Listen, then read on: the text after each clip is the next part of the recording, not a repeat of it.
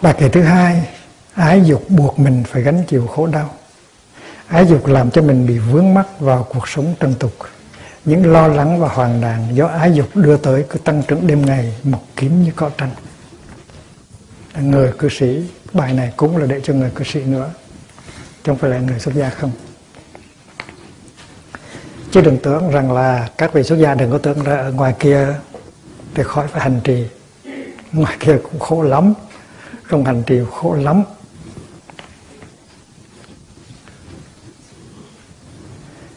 Dĩ vi ái nhẫn khổ, tham dục trước thế gian. Tham dục trước thế gian.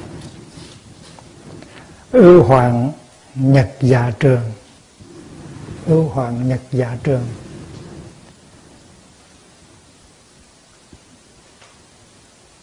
Duyên như mạng tháo xanh.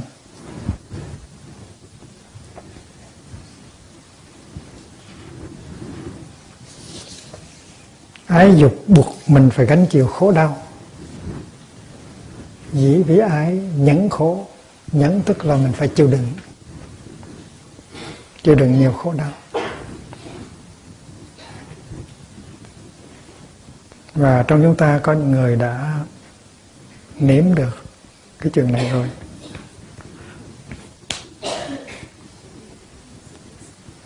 Tham dục trước thế gian, và khi mình vướng mắc vào cái vòng ái dục đó, thì mình vướng mắc vào trong cái thế giới của trần lụy, không có giải thoát được. Cuộc sống trần tục thế gian đây tức là cuộc sống trần tục. Ưu hoạn nhật dạ trường, nhật dạ trưởng. Ưu là lo lắng, hoạn là tai nạn. Đó là hai cái nó đi đôi với ái dục.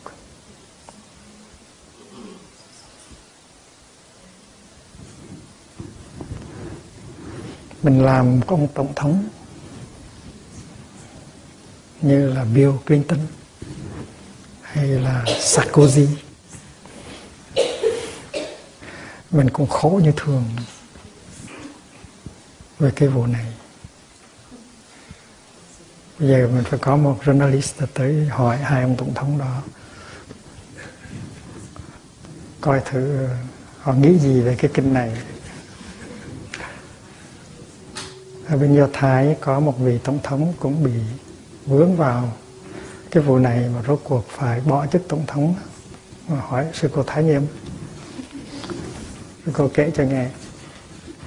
Tại là các vị nguyên thủ quốc gia phải học kinh này nữa. Nếu không thì làm sao mà mà dẫn dắt uh, cả một cái đất nước, một dân tộc đàng hoàng. Nếu mà bị vướng mắc như vậy thì khó, có những cái lo lắng, buồn phiền, sợ hãi, thì không có đủ minh mẫn, không có đủ thông minh để mà giải quyết những vấn đề trọng đại của quốc gia. Thành kinh này không phải là để cho người xuất gia không, không phải để cho người tại gia tới lần mai tu học, để cho mấy nhà chính trị, mấy nhà dân thương luôn.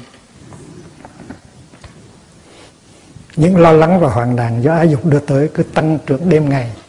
Nhật dạ là ngày đêm, trưởng duyên như mạng thảo sinh, và nó chằng chịt như là có màng thảo nó sinh ra. Có màng thảo thì mình dịch là có tranh.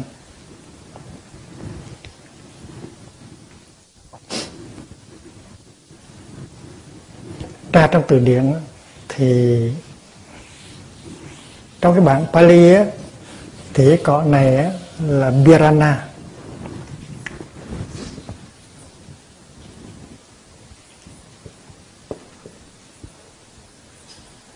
Mà trong bản này gọi dịch là mạng thảo, cái loài cỏ mạng thảo. Mà thì dịch là có tranh.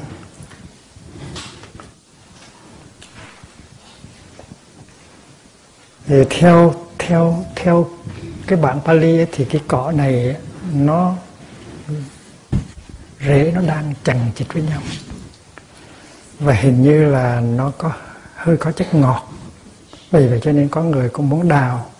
Vì vậy cho nên thầy nghĩ rằng có thể là có tranh, tại vì nước rễ tranh á mình uống nó hơi ngọt ngọt. Ở trong bản Pali nói là cái màng thảo đó mà nếu tưới thì nó lên chẳng chịt đầy hết á, à, phải tìm cách đào cho nó hết thì nó mới không có lên nữa. Khi mà thầy tra từ điển á thì là đó là Andropogon. Không biết sư cô chẳng không có nhớ không? Sư cô là Bonattaniste ngày xưa, Muricatum.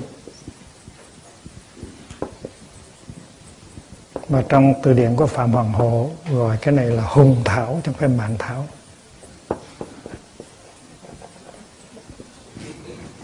Hùng thảo, mạn thảo. Cái từ chữ Sanskrit là Virana, trong là Virana.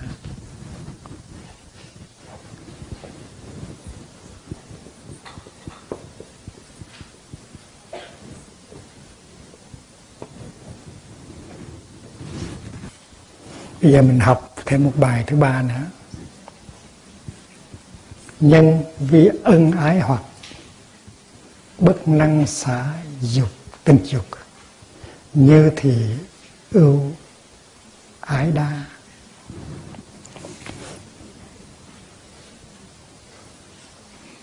Sàng sàng doanh vô trì.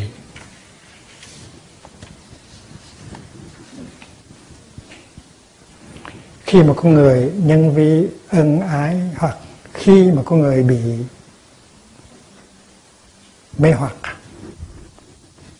hoặc ở đây tức là bị cám dỗ, bị hớp hồn, hớp hồn, bị mê hoặc bởi ân ái,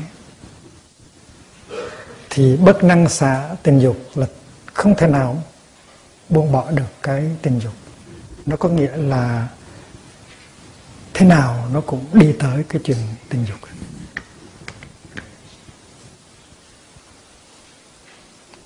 Rốt cuộc là nó sẽ đi tới cái chuyện chung đụng xác thịt. Cái ông kia, ông ấy nói amor platonic, nhưng mà nếu hoàn cảnh mà nó thuận tiện thì thế nào ông cũng phạm giới. Thái Đại Sư nói là cái tình yêu nó nếu mà nó cứ tăng trưởng thì chắc chắn nó sẽ đưa tới tình dục, mà tới tình dục thì tan vỡ hết, nhất là đối với người xuất gia tan vỡ hết. Cho nên phải lo từ lúc ban đầu, đừng tưởng là không có sao, không có thể coi thường được, mình tưởng là không có gì. Nếu nó là tình huynh đệ thì không sao. Nhưng mà hễ mà có cái hơi hướng của tình dục á, thì mình biết rằng nó sẽ đẩy mình đi tới cái cái chuyện tình dục.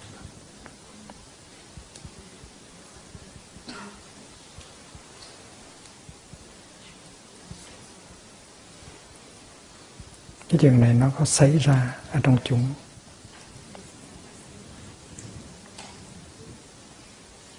Một cặp đã đi Đức, một cặp là đi đâu đó. Nó đồng tính cũng vậy, mà nó dị tính cũng vậy, nó rất là nguy hiểm. Rủ nhau đi, một chú một cô hay là hai cô. Vì vậy cho nên mình phải thấy cho nó rất rõ, phải thấy rằng đây có phải là tình huynh đệ hay không. Nếu là tình huynh đệ là ok, mà nếu không phải tình huynh đệ, nó cái, có cái gì không phải tình huynh đệ, nó có cái màu sắc của ái dục, thì mình phải biết rằng mình phải cẩn thận. Tại vì nếu mình để cho nó lớn thì nó sẽ đưa tới chỗ chừng đó, nó đưa tới cái sự gần gũi, Ở đây là chỉ, chỉ là vấn đề con người thôi. Nhưng mà tại vì mình đã xuất gia, mình đã có cái chí nguyện à, đi theo cái sự nghiệp của Đức Thế Tôn, thì mình phải chọn lựa. Nếu mình muốn thành công thì mình phải như vậy thôi. Mình phải nhắc nhau. Và khi vì vậy cho nên khi người khác nhắc mình thì mình phải chắp tay lại, mình cảm ơn, chứ đừng có nói đâu có gì đâu. Thì những cái vị mà đã bỏ đi ngày xưa cũng nói về đâu có gì đâu.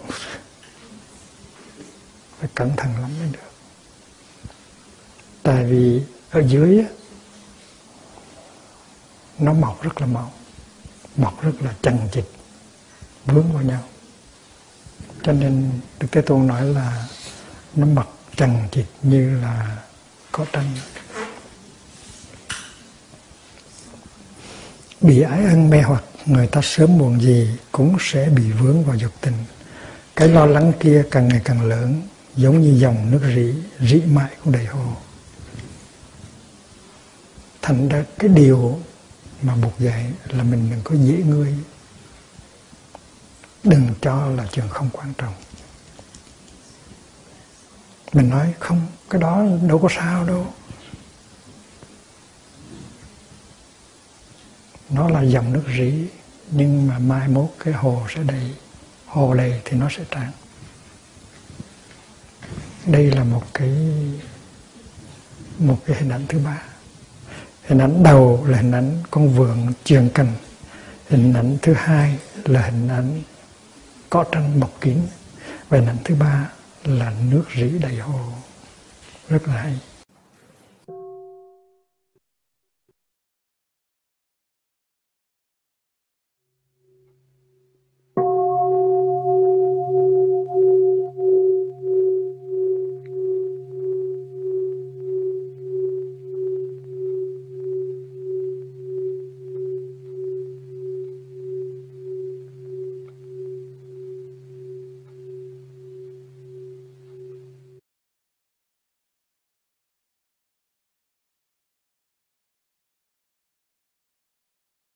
Mỗi khi chúng ta nhìn một cái cây ngoài vườn, chúng ta thấy cái cây đó nó có những chiếc rễ cắm sâu vào lòng đất, vì vậy cho nên nó đứng vững, nó xanh tươi, nó vẻ hùng tráng. Người tu cũng vậy, người tu phải có gốc rễ. Mình phải có những cái chiếc rễ cắm sâu vào lòng đất thì mình mới đứng vững được, mình mới có thăng bằng. Nếu không thì một cái ngọn gió cũng đủ làm cho mình ngã. Có nhiều khi giống như là mình có thăng bằng, nhưng mà cái thăng bằng đó nó rất là mong manh. Chỉ cần một ngọn gió tới thổi là mình có thể ngã xuống. Cho nên mình phải cẩn thận lắm mới được. Đừng có nghĩ rằng mình đang có thăng bằng và không sao hết, mình phải coi lại cho kỹ. Có những cái cây mình thấy cũng khá vững, nhưng mà có một trận bão thì nó ngã. Và có những cây khác, hai ba trận bão cũng không ngã. Mình biết rằng những cái cây này có rễ rất là sâu ở trong lòng đất. Người tu cũng vậy. Phải có những cái rễ bám sâu vào trong cái lòng đất của sự thực tập mới được. Trước hết là cái rễ gọi là tín. Tín tức là niềm tin.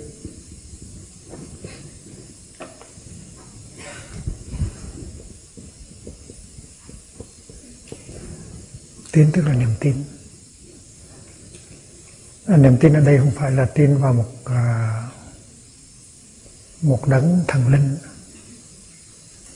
phải tin vào một người khác. Nếu mình tin vào một đấng thần linh thì có thể ngày mai mốt mình mất cái niềm tin đó. Nếu mình tin vào một người khác thì mai mốt mình có thể mất niềm tin đến người đó. Thành niềm, niềm tin đó không phải là một cái rễ sâu sắc. Mình phải tin vào một cái gì nó bền chắc hơn.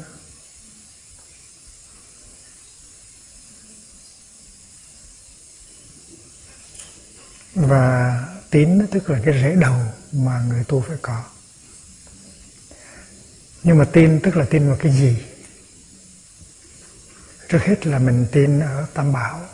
Tam Bảo ở đây tức là Bột, Pháp và Tánh. Bột tức là cái, cái khả năng có thể hiểu, có thể thương, có thể có hạnh phúc, gọi là Phật Bảo. Mình phải tin rằng nếu mình thực tập thì mình sẽ mở rộng cái hiểu biết, cái thương yêu và cái hạnh phúc của mình. Phải tin như vậy. Có người nó có cái khả năng đó. Có người có khả năng mở rộng cái sự hiểu biết của mình, mở rộng cái tình thương yêu của mình và có thể có hạnh phúc. Nếu không có đức tin đó thì thì không làm ăn được gì hết. Cái đó gọi là tin Phật, tin vào Phật tánh, cái Buddha nature ở trong mình. Nếu mình không có cái niềm tin đó thì mình không phải là huynh đệ với nhau, mình không phải là những người đồng cùng đi trên một con đường. Chúng ta suy nghĩ là hình huynh đệ với nhau, suy nghĩ chúng ta là một tăng thân, tại vì tất cả chúng ta đều tin vào điều đó. Nghĩa là trong con người mình nó có khả năng hiểu nhiều hơn, thương nhiều hơn và có hạnh phúc hơn. Phải tin như vậy thì mới được. Và niềm tin này nó không phải là một cái niềm mê tín, tại vì mình thấy rằng con người có khả năng đó, có khả năng mở rộng hiểu biết, làm lớn thương yêu, à, chữa hóa khổ đau, có được hạnh phúc. Thì phải có tin cái đó, và là tin vào cái Phật tánh ở trong con người của mình. Cái niềm tin này nó không phải là lý thuyết, nó là thực tại. Tại vì trong khi mà mình quán chiếu thì mình thấy rằng người nào mà có hiểu, có thương thì người đó có hạnh phúc, và người đó có khả năng làm hạnh phúc cho người. Và những người nào không có khả năng hiểu, không có khả năng thương thì những người đó rất là khổ và làm khổ. Thì cái tin của mình nó căn cứ vào trong cái cái nhận xét đó, chứ không phải là căn cứ vào một cái sự hứa hẹn nào hết.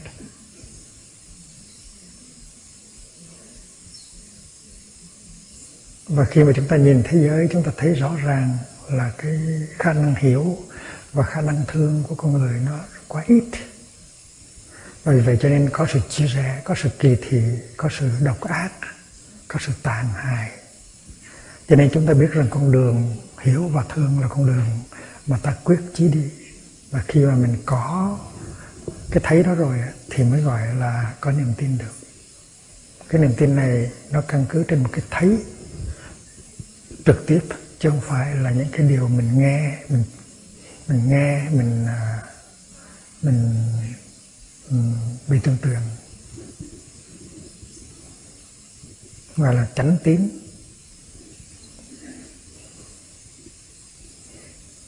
Trong kinh Kalama có cái, có kể cái chuyện có một đám thanh niên họ hỏi Đức Thế Tôn là có nhiều vị đạo sư tới với chúng con mà vị nào cũng nói là họ có chân lý, phải đi theo họ, thành ra chúng con không có biết theo ai. Thì Đức Thế Tôn dạy như thế nào? Ông nào cũng nói rằng là ông có chân lý và con đường của ông là hay nhất và mình phải đi theo ông. Thì Bụt trả lời rất là hay. Bụt nói rằng là đừng có vội tin vào điều gì. Dầu đó, dầu điều đó là do một vị đạo sư nổi tiếng nói ra. Đừng vội tin vào điều gì, dầu điều đó đã được ghi chép trong kinh sách.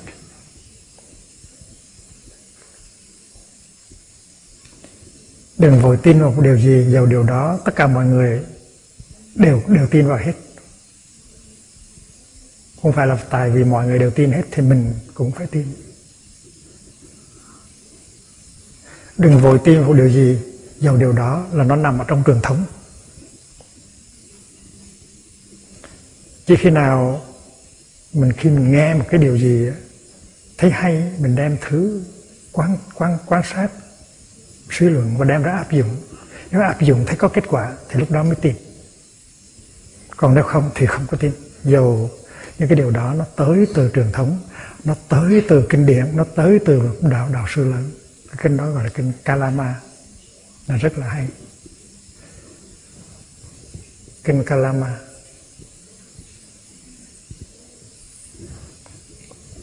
Vậy thì cái, cái rễ đầu tiên, cái rễ đầu nó làm cho mình đứng vững là mình có một niềm tin.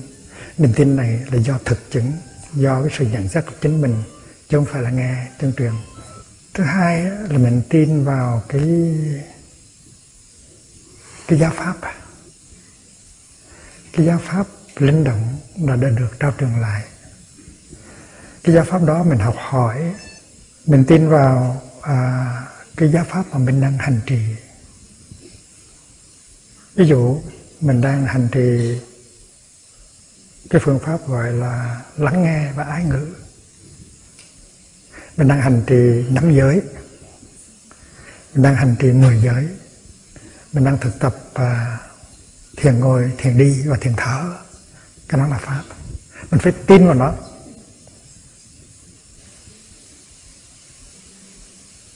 Mình phải tin rằng là cái pháp đó nó có thể đem lại sự chuyển hóa và an lạc.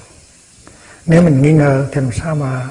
Vì khi mình được trao truyền cái pháp môn thiền đi á, thì mình dùng cái trí năng của nó, mình của mình mình tìm hiểu thiền đi có những lợi ích nào, thiền đi có thể giúp mình đạt tới cái gì. Rồi sau khi hiểu mình đem ra áp dụng. Và áp dụng có thể là chưa thành công thì mình học thêm nữa, rồi mình hỏi thêm nữa và mình áp dụng lại nữa. Và khi mà mình thực tập á, mà mình thấy có kết quả thì mình có niềm tin. Mỗi khi, ví dụ như thiền thở, mỗi khi mà có những cái tâm hành xáo động, buồn tủi, mà nếu mình biết thực tập thở thì mình có thể làm lắng dịu được. Thì mình nghe giảng như vậy thì mình hiểu và mình thử đem ra thực tập. Có thể là mình thực tập một vài lần nữa chưa thành công, nhưng mà mình thực tập thêm nữa thì mình thấy có kết quả. Và do mình thấy cái, cái, cái hiệu năng của cái pháp môn đó, cho nên từ từ cái niềm tin của mình nó lớn lên. Đó là niềm tin nơi Pháp. Nếu mà anh không có cái niềm tin nơi Pháp thì anh đâu có đi tới đâu. Vì vậy cho nên mình phải có niềm tin nơi cái pháp môn mình đang thực tập.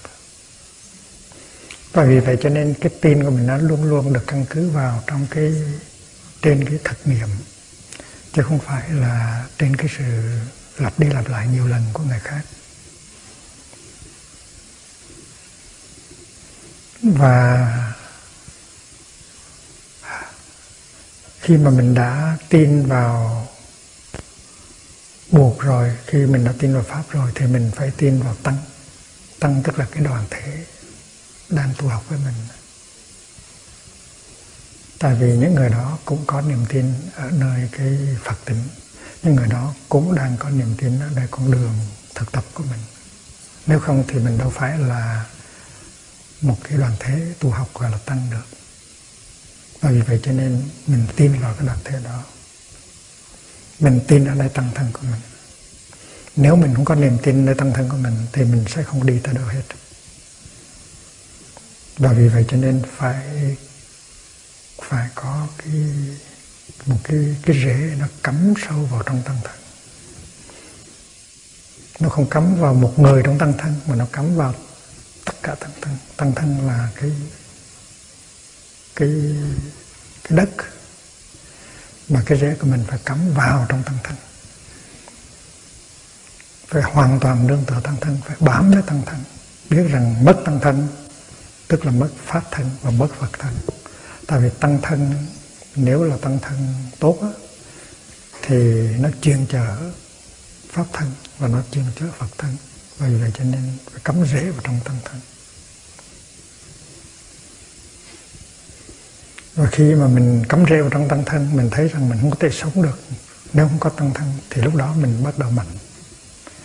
Và mình cái rễ đó nó bắt đầu nó nó lấy những cái chất liệu bổ dưỡng của Tăng thân, và Tăng thân giống như đất à, giữ gìn mình để cho mình khỏi ngã. Cho nên người tu là phải có Tăng thân. và phải có niềm tin là tăng thân. Và sự tu học của mình nó làm cho tăng thân càng ngày càng có phẩm chất. Một cái tăng thân mà có phẩm chất là một tăng thân có tu có học. Uhm. Cái cách mình đi đó, cách mình thở đó, cách mình làm việc với nhau đó, cách mình nói năng đó, nó chứng tỏ là tăng thân nó có phẩm chất tu học hay không. Tức là cái pháp nó có, nó có nằm ở trong tăng hay không. Nếu tăng chưa được như mình mong ước thì mình làm cho tăng nó mạnh hơn. Mình, cái cách làm cho tăng mạnh hơn nó phải là đòi hỏi người khác, mà chính mình phải thực tập và mình giúp cho cái tăng đó càng ngày càng, càng vững mạnh. Và làm cho tăng thân vững mạnh là một cái điều rất là rất là cụ thể. Ví dụ mỗi khi mình bước một bước chân đi thì luôn luôn có cái hơi thở đi kèm theo.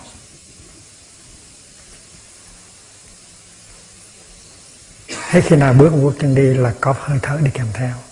Thì nếu làm như vậy thì nó vừa hay cho mình và nó vừa hay cho tăng thân.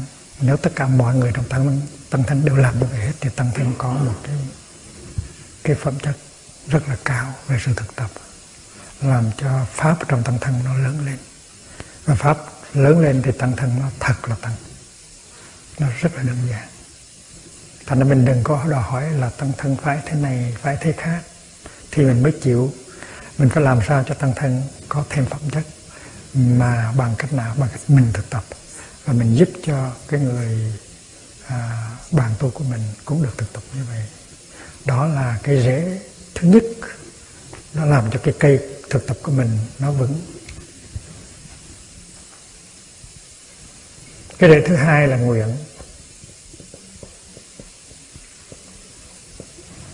Nguyện tức là một cái chí nguyện, một cái lời thề, một cái ước mong, một cái lý tưởng. Nó là tư niệm thực, nó là thực phẩm. Thứ ba, nguồn thực phẩm thứ ba. Nếu mình có một cái ý chí, một cái lời nguyện, một cái lý tưởng thì mình có sức mạnh. Còn nếu không thì mình không có năng lượng. Mình phải muốn một cái gì đó và muốn cho nhiều. Và cái nguyện này nó đem, đem lại cái năng lượng rất là nhiều cho mình. Một con người tu là một con người có chí nguyện, có lý tưởng. Và cái đó là cái tâm Bồ Đề của mình, Bồ Đề tâm. Cái tâm ban đầu của mình. Mình sống như thế nào để cho cái nguyện đó nó càng ngày càng, càng vững. Để cho cái tâm Bồ Đề nó không có bị soi mòn. Mỗi ngày nó vững chãi thêm. Mình càng lớn tuổi thì nguyện mình cũng càng lớn thêm. Còn nếu mà cái nguyện đó nó bị soi mòn, bị bạc nhược thì mình không có năng lượng và mình không thành công được. Cho nên cái rễ thứ hai là nguyện. Mình phải muốn, mình phải muốn rất là nhiều. Mình phải đêm đêm ngày ngày tâm tâm niệm niệm làm cho được cái đó. Mình phải có một sự theo đuổi, mình phải có một chí nguyện. Mình phải có một ước mong. Ước mong này không phải là mình phải bỏ cái giây phút hiện tại. Nhưng mà giây phút hiện tại là để mà, mà để mà thực hiện cái ước mong đó. Thì mình thấy rõ ràng rằng là trong xã hội có nhiều khổ đau, ở trong lòng mình cũng có nhiều khổ đau. Thì mình có cái nguyện làm sao để mà tu tập, để mà giải tỏa những khổ đau trong người của mình, để giúp giải tỏa cái khổ đau trong xã hội. Do đó cho nên hết lòng tu học theo, à, theo tâm thân, nghiên cứu Phật Pháp, học hỏi Phật Pháp và giúp đời xây dựng tâm thân. Thì cái đó nó, nó là nguyện. Nguyện là một cái nguồn năng lượng rất lớn. Và, và, và nếu không có cái nguồn năng lượng đó thì mình bề rạc, mình không có sức sống. Cho nên cái rễ thứ hai là nguyện. Cho nên mình phải tự hỏi là cái sức mạnh đó, cái nguồn năng lượng đó ở trong con người của mình nó có đủ hay không? Nếu nó chưa đủ thì mình vẫn chưa vững. Và một cái trận gió thổi tới mình có thể ngã ra như thường. Đó là cái rễ thứ hai. Và cái rễ thứ ba là hành. Hành hành tức là hành động, action. Từ khi mình có một niềm tin và có một chí nguyện rồi thì nó sẽ đưa tới hành động.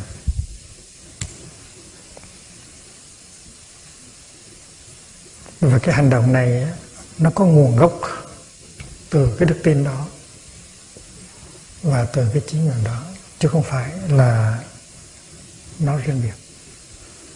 Có những người họ làm việc rất nhiều, họ bận rộn suốt ngày, nhưng mà họ làm việc như vậy, họ bận rộn như vậy là để phủ lấp, để che lấp những cái khổ đau, những khó khăn của họ. Họ làm cho cho quên, cho quên đi, cho quên bớt những cái khổ đau, những cái vấn đề của họ, bận rộn suốt ngày. Và cứ tin rằng hay càng làm nhiều càng tốt từng đó. Thành ra cái cách hành động đó, làm việc bận rộn suốt ngày đó, không chắc đã là hay. Nó là một cái cách để để mình trốn tránh, mình mình trốn tránh, mình không có thật sự sống. Tại vì cái hành động đó nó không có dựa trên cái chí nguyện và không dựa trên cái niềm tin. Khi mà mình có một cái niềm tin lớn, một cái chí nguyện lớn thì tự nhiên nó được biểu lộ thành hành động. Và hành động trước hết là sự thực tập. Khi mình nấu cơm cho đại chúng, khi mình quét nhà, khi mình làm thiền đường thì cái đó là hành. Và cái hành đó nó đem lại niềm vui, tại vì cái hành đó là để biểu lộ cái niềm tin và chí nguyện của mình. Mình làm vì tình thương, mình làm bằng chí nguyện, chứ không phải là mình bắt buộc phải làm. Thì cái đó là hành.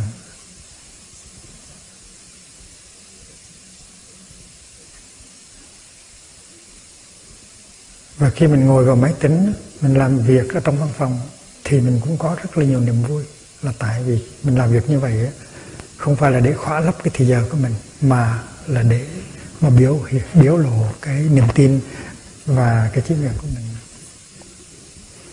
Thành ra cái việc làm của mình trong đời sống hàng ngày nó nó phải có gốc rễ ở nơi cái niềm tin và cái chí nguyện. Và cái hành động này nó đem lại rất là nhiều niềm vui cho mình và cho đại chúng cũng như là cho con người. Ba cái rễ đó là mình phải có.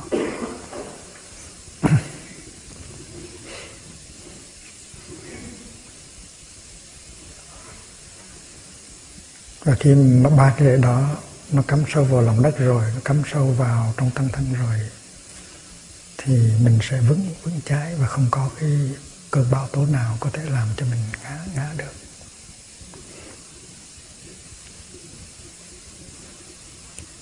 Vấn đề không phải là vấn đề sống sót, uh, surviving, survival. Nhiều người trong chúng ta chỉ muốn làm sao để sống sót được thôi, tức là đừng có ngã lăn ra thôi. Vấn đề này không phải là vấn đề sống sót, vấn đề là phải có cái sức sống. Mà muốn có sức sống thì phải như cái cây đó, phải đâm ít nhất là ba cái rễ lớn đó vào trong lòng đất.